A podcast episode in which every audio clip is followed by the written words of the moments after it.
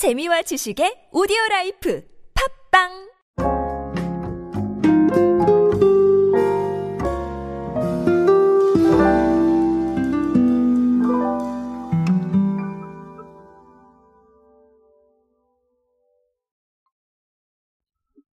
자, 오늘은 결론부터 말씀을 드리고 가면요. 두유 제조기가 있답니다.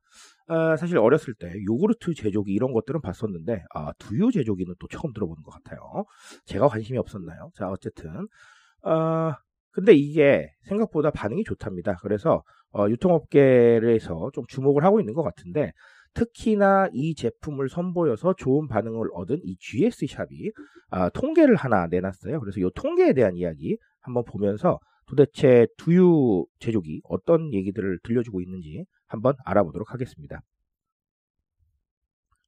안녕하세요 여러분 노준영입니다. 마케팅에 도움되는 트렌드 이야기 그리고 동시대를 살아가신 여러분들께서 꼭 아셔야 할 트렌드 이야기 제가 전해드리고 있습니다. 강연 및 마케팅 컨설팅 문의는 언제든 하단에 있는 이메일로 부탁드립니다.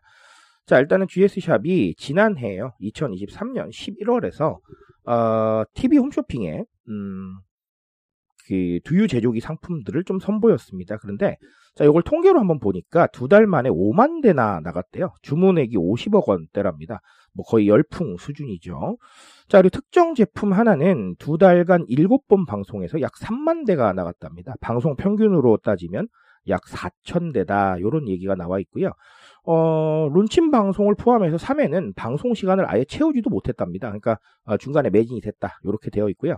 어, 전년 동시간대 방송 대비로 한번 생각을 해보면 68%는 높은 실적을 기록을 했다고 하네요.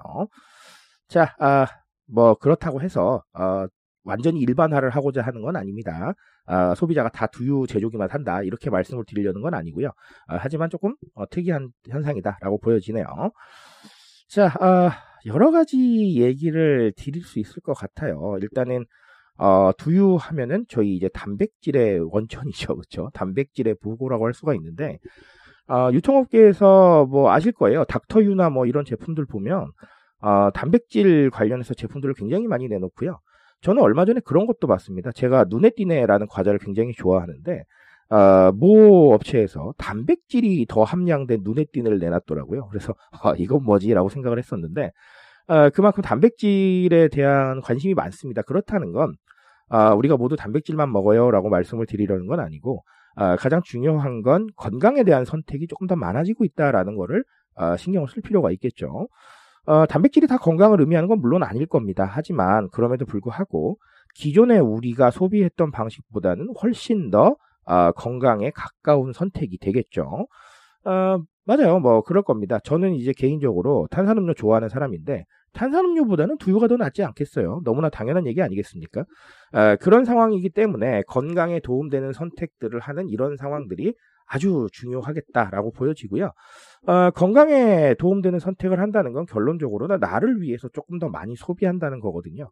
어, 내가 쓰는 돈이 나한테 가치 있게 돌아올 수 있도록 어, 많은 신경을 쓴다는 뜻이기 때문에 어, 이런 것들이 제가 제 책이죠. 요즘 소비 트렌드에서 강조드렸던 어, 미코노미라는 단어하고 연관이 될 수밖에 없겠다. 결론적으로 나의 경제다. 그리고 내가 이끌어가는 경제에 대해서 어디까지 신경을 쓰고 있느냐. 자, 요런 부분들이다라고 보시면 되겠습니다.